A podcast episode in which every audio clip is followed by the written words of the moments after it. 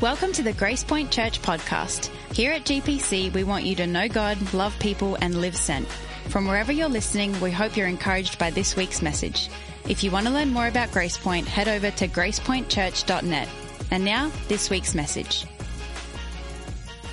Hey, I want to start my message in a way that I didn't intend to start my message.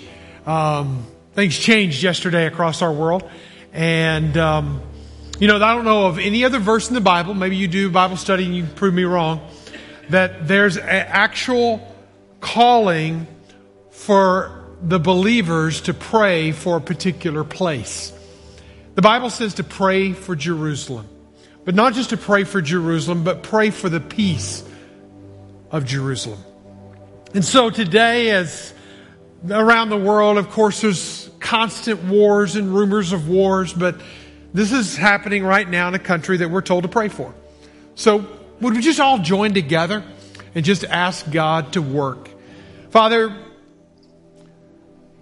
hatred, anger, murder, kidnapping. Lord, the brokenness of our world is ever, ever apparent before us. And Father, you tell us in Matthew chapter 5 that blessed are the peacemakers, for they shall be called the sons of God. Lord, I pray that in that nation, in the nation of Israel, in Jerusalem, that you will raise up children of God who will be peacemakers. Lord, we do pray for the peace of Jerusalem.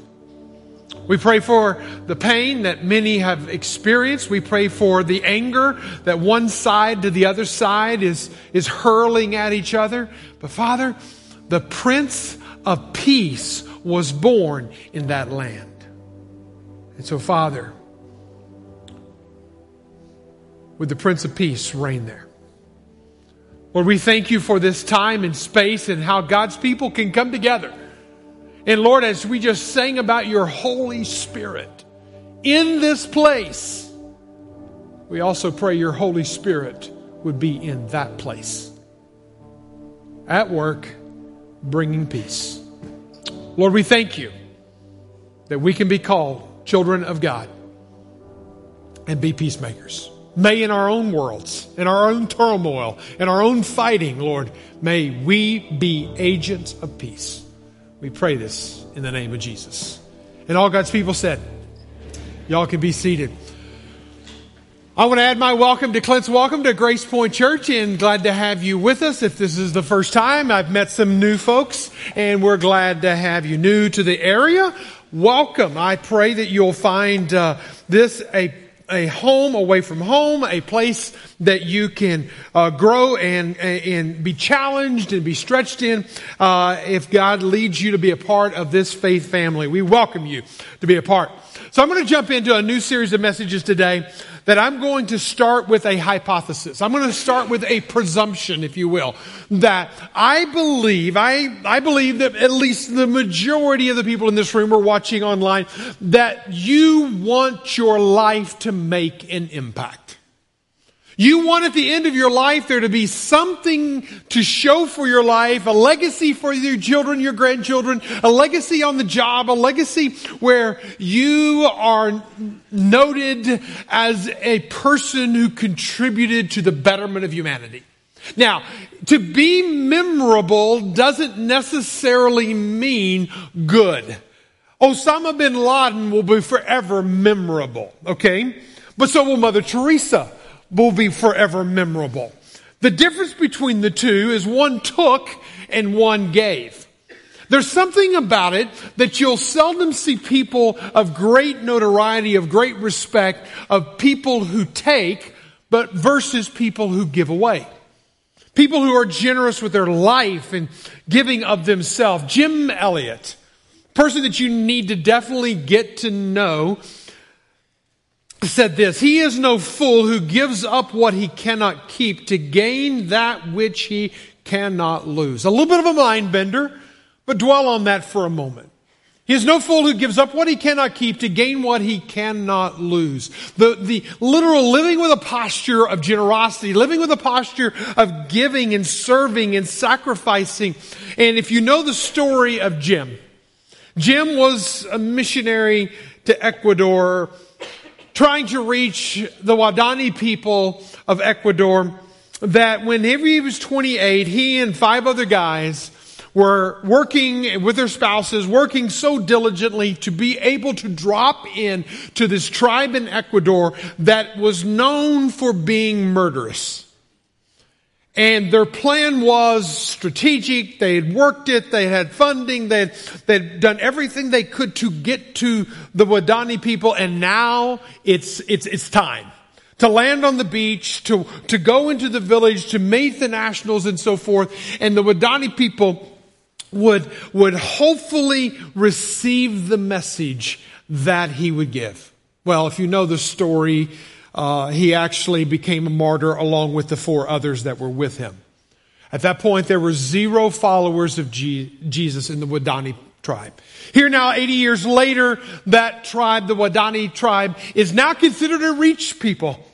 Which is a beautiful thing to know that there's, there's, there's well enough people that the Wadani people can now be sending out missionaries to the peoples around them and to the tribes around them.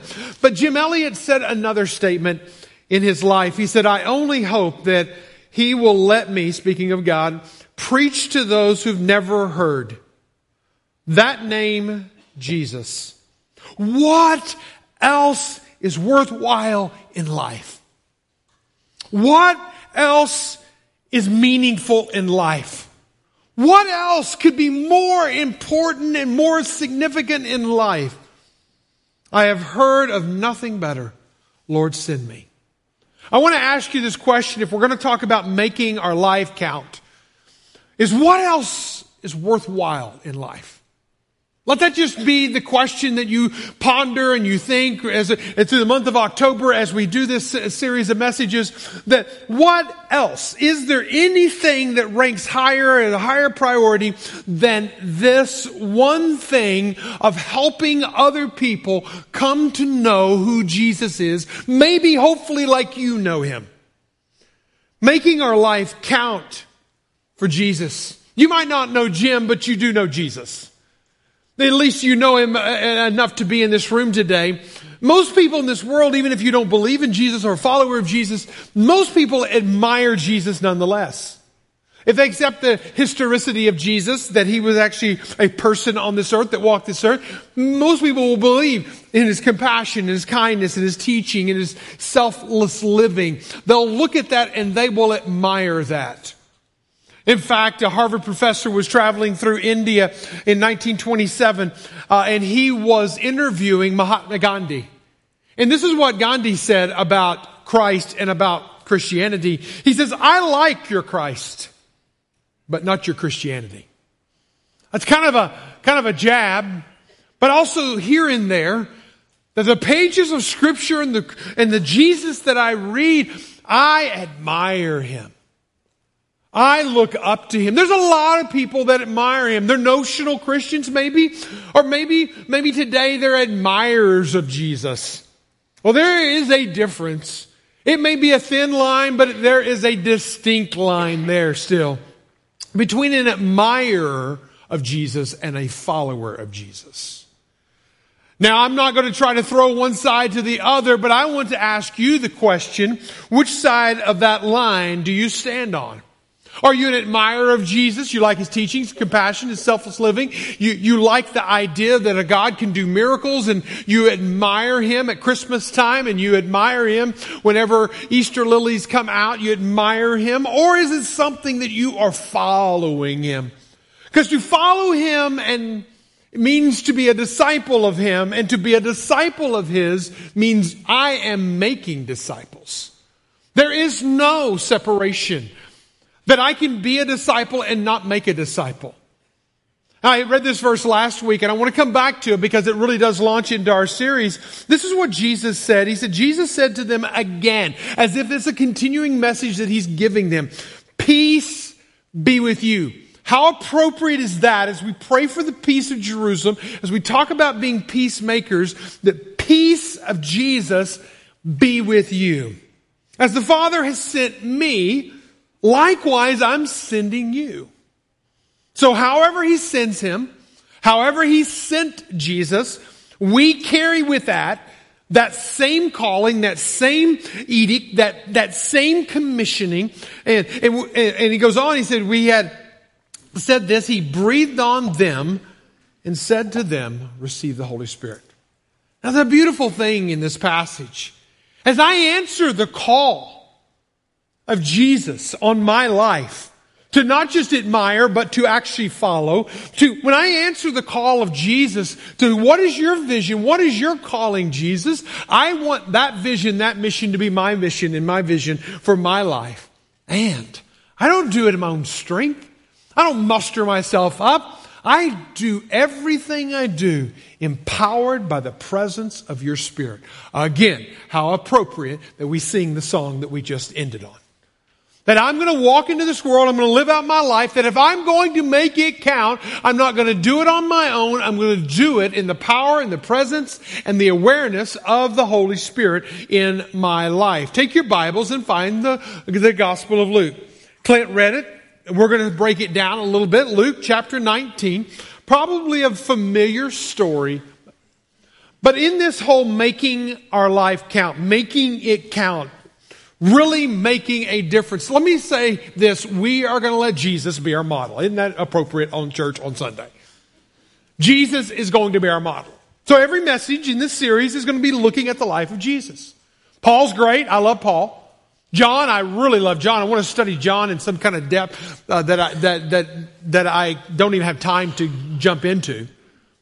But Jesus is the one who calls us to be his disciple, calls us to go as he, as he went. That, that, therefore, I need to learn of Jesus as closely as I can. Jesus is God in the flesh. Now, there's one reference, 82 references and 78 verses throughout the, the New Testament that's used of Jesus, and it is this statement, the Son of Man.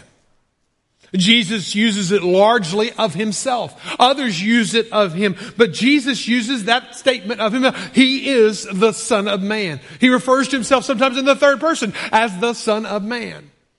Now, what does that mean? Here's just what one, uh, one theologian put it. He said it's a messianic title used by Jesus to express his heavenly origin and his earthly mission. That it is God who's coming down and putting on flesh and living out the mission that God had for his life. When you look at this phrase, you'll find it in the Old Testament. Ezekiel uses it uh, 90 different times. Daniel uses it referring to a coming Son of Man who will come in on the clouds and come in as the Son of Man. So again, there's this prophetic tie back to the Old Testament, but Jesus owns it in the New Testament. This heavenly origin that Jesus had, origin, but it's an earthly mission. That same Son of Man. Now, the Son of Man is a phrase that again is used a lot of times in the New Testament. But there is one other word attached to it in the English translations that brings a different nuance to it or a more full, a more robust nuance to it. That is actually only used three different occasions. It's mentioned four times. Mark and Matthew repeat each other, but it's actually only three different occasions. And in these three different occasions, it adds the phrase that not only is it the Son of Man, but the Son of Man came. The Son of Man came. The Son of Man came. So again, if we're going to take on that, that, that, that disciple role of Jesus, then I'm going to take on and I'm going to go out into this world the way the Son of Man did. That becomes my, my standardization.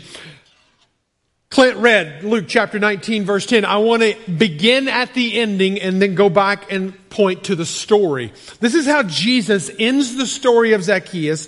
For the Son of Man came to seek this is the vision. This is what Jesus is looking through. These are the lenses that he is looking at. He is seeking. The vision of Jesus is seeking but he's also, his mission is to save. To seek and to save the lost. Not exactly a phrase that we might throw around a lot today because I don't feel lost, but there's lostness, there's wandering, there's, there's emptiness, there's uh, incompleteness, there's this sense of being far from God but yet wanting to be closer to God. That's the idea of lost. This is the idea of being separated from God is this idea that he's trying to communicate. The vision and the mission of Jesus, don't miss this. Jesus came, the Son of Man came to seek his vision and to save the lost. Now go back to remember what he said, as the Father has sent me, so I'm sending you. To be a disciple is to be a disciple maker.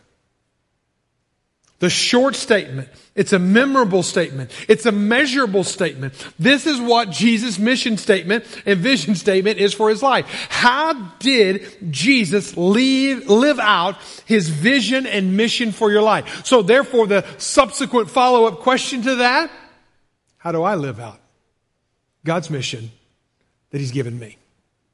Because it's the same mission. It's the same vision.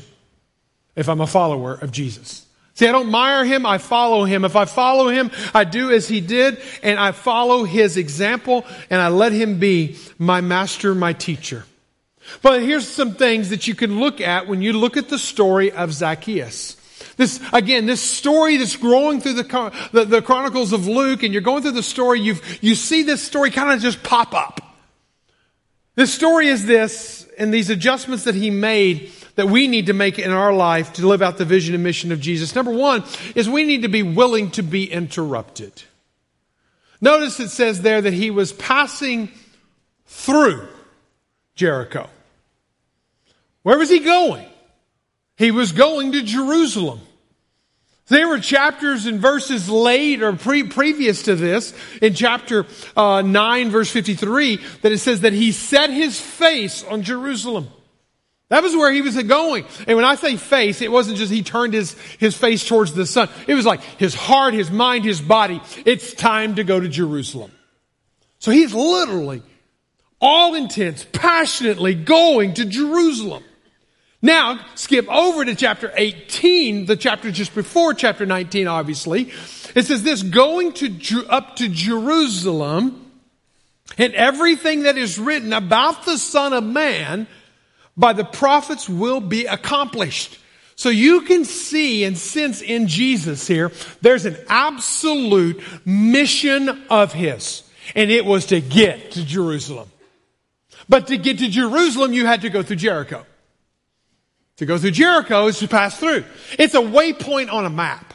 It's a restroom potty break at best. And it's time to keep moving. They got nine more hours according to Google Maps to get from Jericho up, because it's all uphill at that point. From Jericho to Jerusalem, it's all uphill. He's got nine more hours of walking uphill. It's time to take a quick break and let's time to move on. But there's something that happens when he enters into that city. He entered Jericho and was passing through and behold, there was a man. There was a man. There was a man, but there was also a crowd. There was a bunch of people. He sees a man. Now I want you to notice this. He doesn't detour from his mission, but on his way to his mission, he's living it out as well. It, he's not just getting a task done, it's living in the moment, in the mission of God. See, you go out of your way, on your way to the mission of God. He's coming into Jerusalem. He's going to Jerusalem, but he stops in Jericho and he sees this wee little man, and a wee little man was he, climbed up into a sycamore tree. Does anybody know that song? I've had multiple people ask me if I'm singing it, and no. But here's a life lesson about living sent. Go out of your way, on your way to living the mission of God. He was set for Jerusalem, but he stopped long enough to see this man. Jesus did the same thing in John chapter 4 when he was going to Jerusalem on that, on that occasion. He could have passed by like every other good Jew would not go through Samaria. He could have gone the long way around because that was the super highway to get around. That was the bypass around Samaria because nobody goes through Samaria. But Jesus said, I must needs go to Samaria. And then he encounters a woman at the well. See, Jesus was on his way, and while he was on his way, he was on mission with God opportunities for us to live sent with the good news of the gospel of Jesus Christ are every day in our life.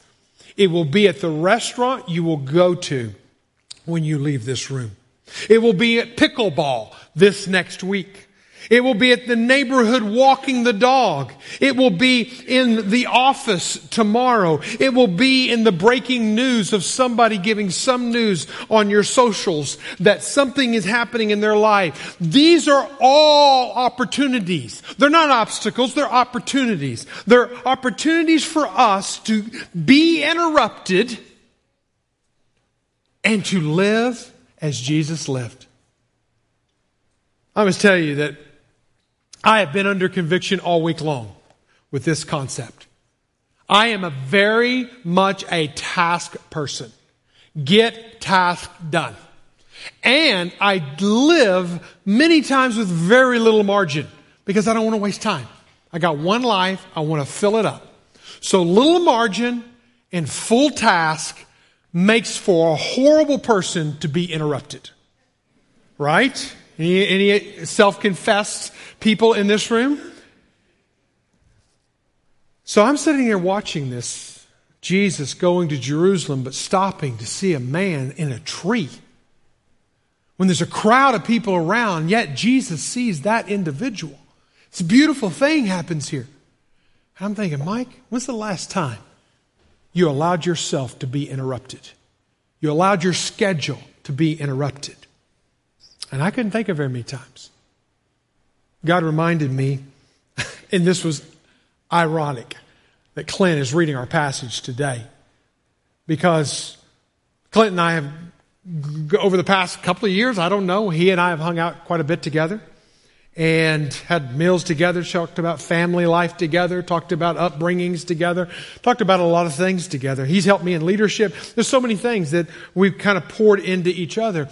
But in that process, we were able to have some gospel conversations, some conversations about a personal relationship with Jesus. Now, he grew up in a religious background, but it was beautiful to sit down at Flying Fish over fish tacos and unprepared, un, unready in my mind, not even thinking that this was going to be a conversation. And it becomes a conversation that was so awesome to right there, not over our food, pray over our food, but to pray over our souls and to see Clint pray and give his life to Jesus.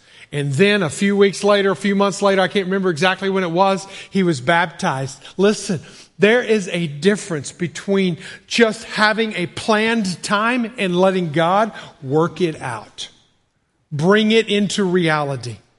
God is going to interrupt us in the moments, but when He interrupts us in the moment, He's inviting us to join Him in the mission. And it's not always on our time schedules. Number two, not only do we need to allow ourselves to be interrupted, but we need to see people spiritually and know them personally. How do you see the people in your world?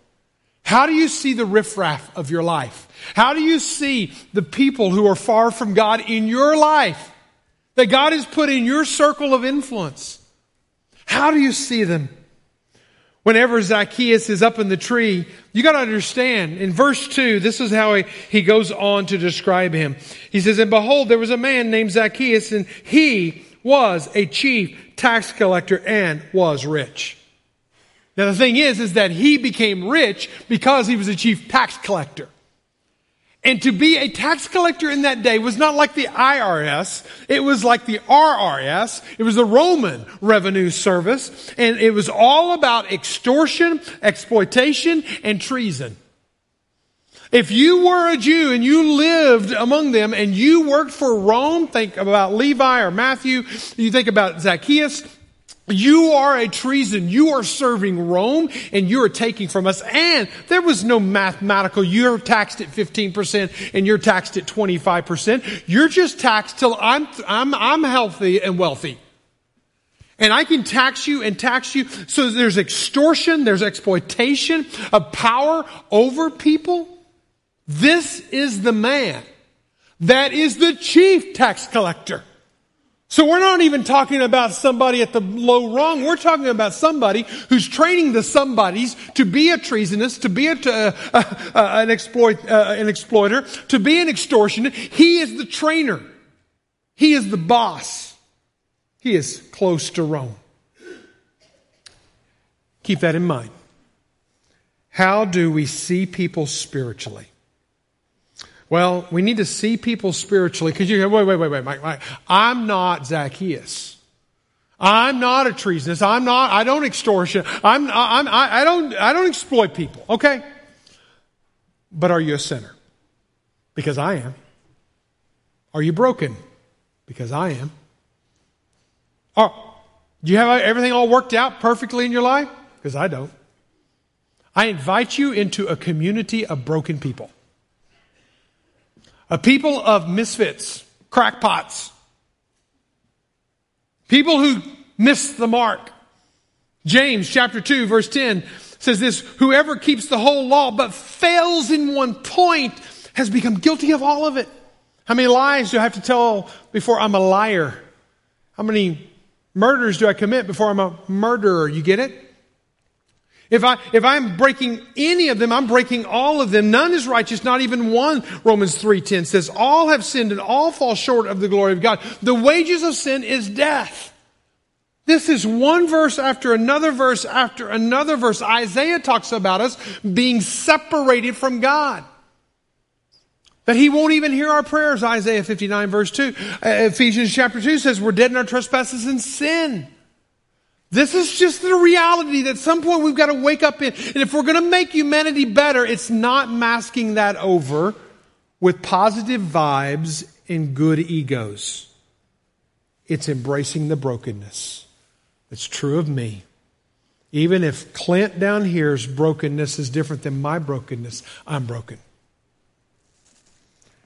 Everyone has to come to a point that they realize they're lost and they need a Savior. Because the verse isn't in there. The beauty is, is that the gift of God is eternal life through Jesus Christ our Lord. Can I get an amen to that? That's right. It's worthy of a clap and an amen.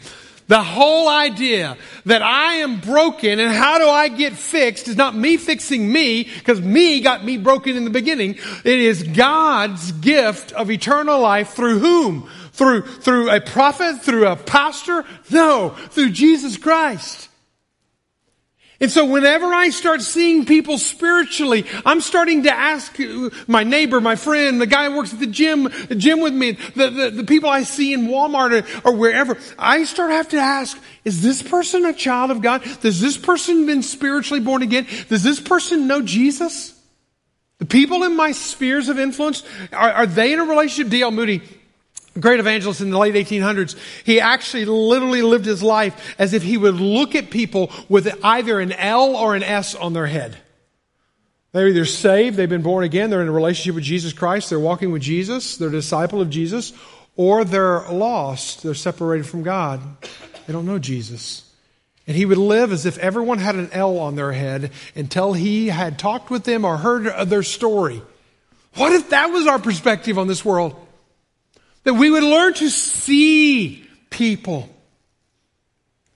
for who they are spiritually. See, we are, a phys- we are not a physical being with a spirit possessing a spirit. We are a spiritual being possessing a body.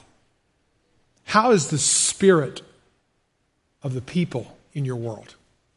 Not is their, their body all put together, they got their act together. They drive nice cars. They live in big houses. They have big incomes. They got their physical life together. But what about their soul?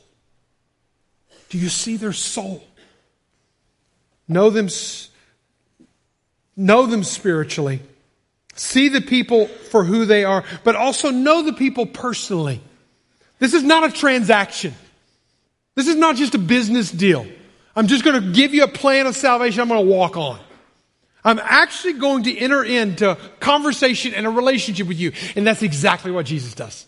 So Jesus is going through Jericho. Zacchaeus is in a tree. And what was Zacchaeus' goal? Was it to become a Christian? Was it to become a Christ follower? No. He had one goal.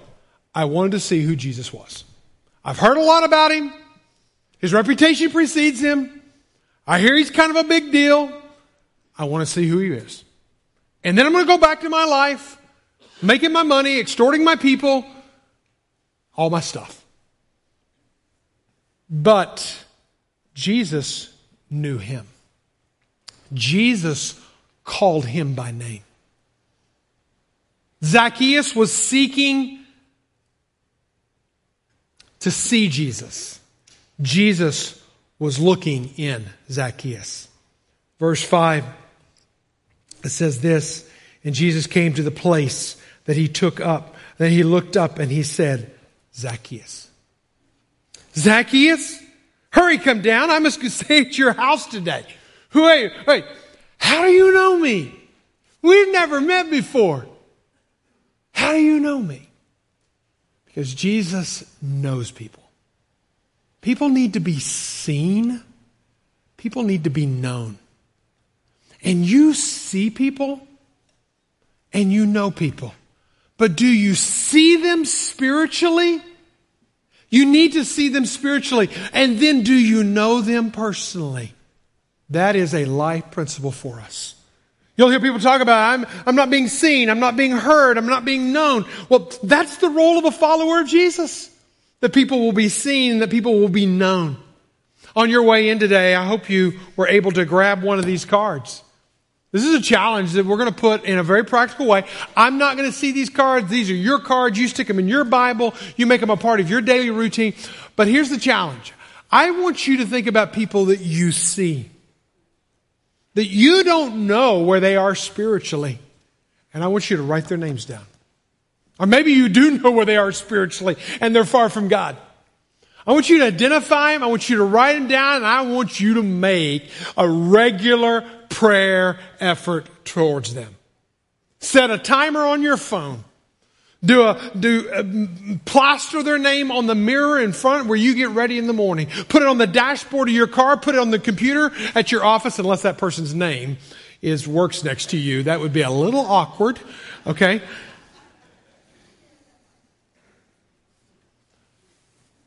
People are supposed to be seen.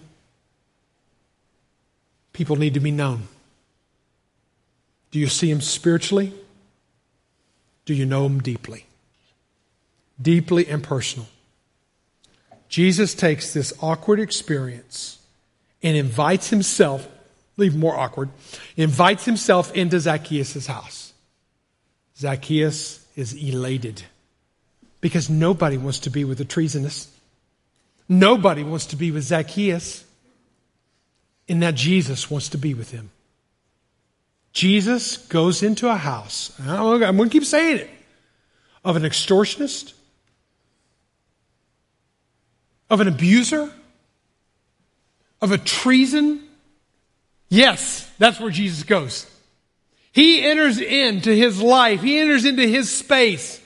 I want to challenge us today to turn everyday conversations into spiritual conversations.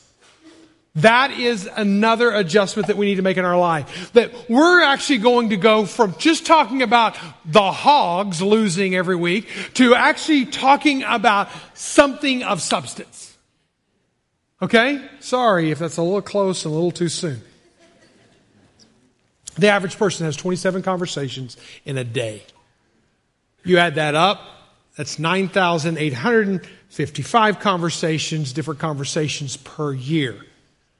Gallup, or excuse me, Barna did a study asking Christians how many of them had spiritual conversations inside of their conversations. Only 25%, one in four, said Christians said they had spiritual conversations with people. And they only had about 10 a year. Listen, you do the math on that, that's less than one tenth of a percent are having spiritual. These are Christians, remember? Are they admirers or are they followers? Because if you're a follower, you're going to have conversation. If you're a follower, you're going to see people spiritually. You're going to know them personally. You're going to be interrupted in your life. And yes, that's the most important thing because it's your mission. It's your vision for your life. Making widgets or selling widgets to Walmart is not it. Stamping out ignorance may be one of the things that you do in the education system. Great, keep doing it. But your mission and your vision should be to seek and to save those who are lost. Jesus was a master at this. He could take everyday conversations and turn them into spiritual conversations. He encountered the woman at the well. What's he start talking about? Water. He encounters a fisherman named Peter. What's he talk about? Casting out nets, catching fish. What's he do with a rich young ruler? He starts talking about money. What's he do with Zacchaeus? He starts talking about money. What do you start? Start with talking about common ground things and turn them to spiritual conversations. How do you do that? Tell your story. Tell about your life before Christ. Tell about your, how you came to know Christ. Tell about your life since you've known Christ the difference He's made in your life. Let that just become a rhythm. You can do this in 90 seconds. You can do this in 90 minutes. I prefer the 90 second one. If they want more, go further. Go deeper. You can do this. I can do this. We can do this anywhere in, a, an Uber. We can do this in an elevator. We can do this over coffee. We can weave it into our everyday conversations of everyday life. That's what it means to live sent. You want to go deeper? They want to go deeper. There's a method that I've used, and I hate methods. Methods change, principles don't. So here's a method that I use: is three circles. There's a little uh, demonstration of it. If you want to QR code it, it's also on the QR code here. You can see me. Um, uh, do the three circles. It's a way that if I have a conversation, spiritual conversation with somebody, and I want to go deeper, they want to go deeper, then because they're driving it, if they start shutting me down, then I start backing out. But Zacchaeus was not that way. He was all in. Now, I don't know, and I wish I did know, what the conversation was behind the closed doors. What did they talk about? We don't know. I don't know that Jesus did three circles, but there's this beautiful change that happens in Zacchaeus' life. So he heard down, came down and received him joyfully. And when they, they went away, the people were grumbling about he's going away with sinners. And Zacchaeus stood and said to them, verse 8, Behold, the Lord. Uh, uh, this is what his response was to that conversation. Zacchaeus said this Lord, half of all my goods I give to the poor. And if I have defrauded anyone anything, I will restore fourfold. What was he doing? He was showing, demonstrating. Zacchaeus had a changed heart. What was driving him before, what was motivating him before was the extortion and the wealth and the make as much as you can. It, that had turned. And he's now saying that's not important anymore. Jesus, you are important. And if I've done wrong, I'm going to make right. I'm going to become generous. Yeah. It's going to give away half who ever heard of tithing when you give 50%? He's 50% on the table. Where's the need? And if I've done wrong, I'm going to make right anything that I've done wrong. This is one of the things about generosity. It's one of the clearest signs of a changed life. And by the way, Zacchaeus entered into a changed life. He said, look inside. That we, that, uh, this is how, how Paul describes it out of the message. He says, look inside. What, what we see, uh, is that anyone united with the Messiah gets a fresh start, is created new. The old life is gone and the new life burgeons. We see a changed life in Zacchaeus. He became right with God and he became right with others. We need to right size and realign our lives around Jesus. Spiritual conversations will lead to a crisis of belief. And whatever happened behind closed doors in Zacchaeus' house led him to a point of, Am I going to admire Jesus from a tree? Am I going to follow Jesus on the earth? Am I going to admire Jesus from afar? Am I going to follow Jesus in the everyday life? And it will impact every area of your life. Ironic story is in chapter 18 another situation, and I don't have time to develop it other than to say this. There was a rich young man in that story. He was a religious man. He wasn't a tax collector man. He was a religious man, but somehow he couldn't let go of his riches. That was the king of his life. That was the Lord of his life. You read chapter 18 because chapter 18 will bring even greater light on chapter 19. That crisis of belief that every single one in this room has to reach. That crisis of belief is that point of decision, that crossroad in our life when we have to go, am I in or am I out? Am I an admirer or am I a follower of Jesus? Um, with a friend, we've had coffee so many times I can't count the number of coffees that I've had with this man. I love him. We've, we've opened up our souls to one another. He's not yet a follower of Jesus, but I see it in his eyes. He wants to. But here's the problem he realizes he can't keep living the way he's living. He can't admire Jesus and follow Jesus. It's going to mean a changed life. You're going to encounter people.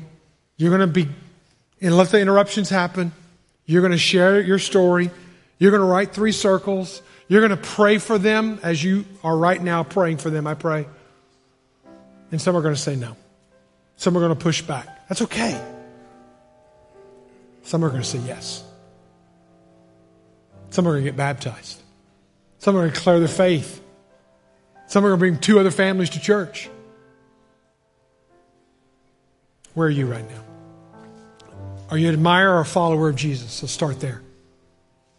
And then who do you know that you can right now intensely pray for that interruption, pray for that deep relationship where you see them spiritually, that you know them deeply, and you can turn that conversation into a spiritual conversation. Would you bow your heads with me?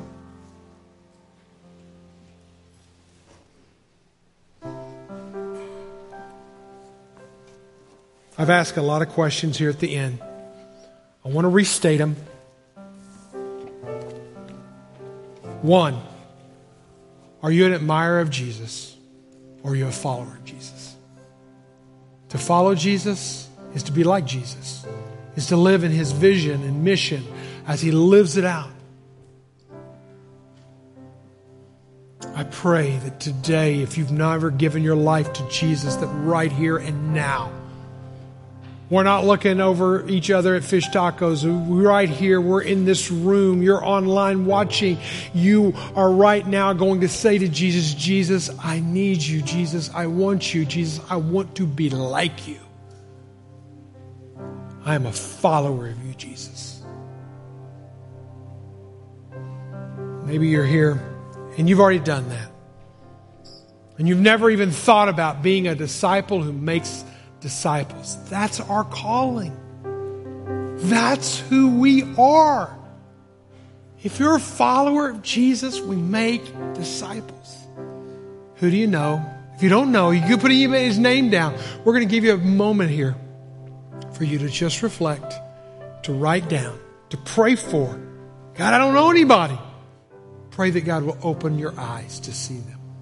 Father God, this is your space. You brought us here. You brought every last one of us in this room today or watching online to stop here and to watch this service. Lord, you brought us here. What are you saying to us?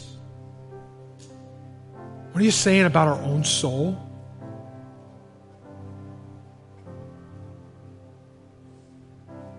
Father, would you open our eyes? to see the people in our world, in our influence, in our circles that need to know you. and that we hold inside of ourselves the peace of God. We cannot keep that to ourselves. Lord, would you give us eyes to see people who need to know what it means to have peace with God?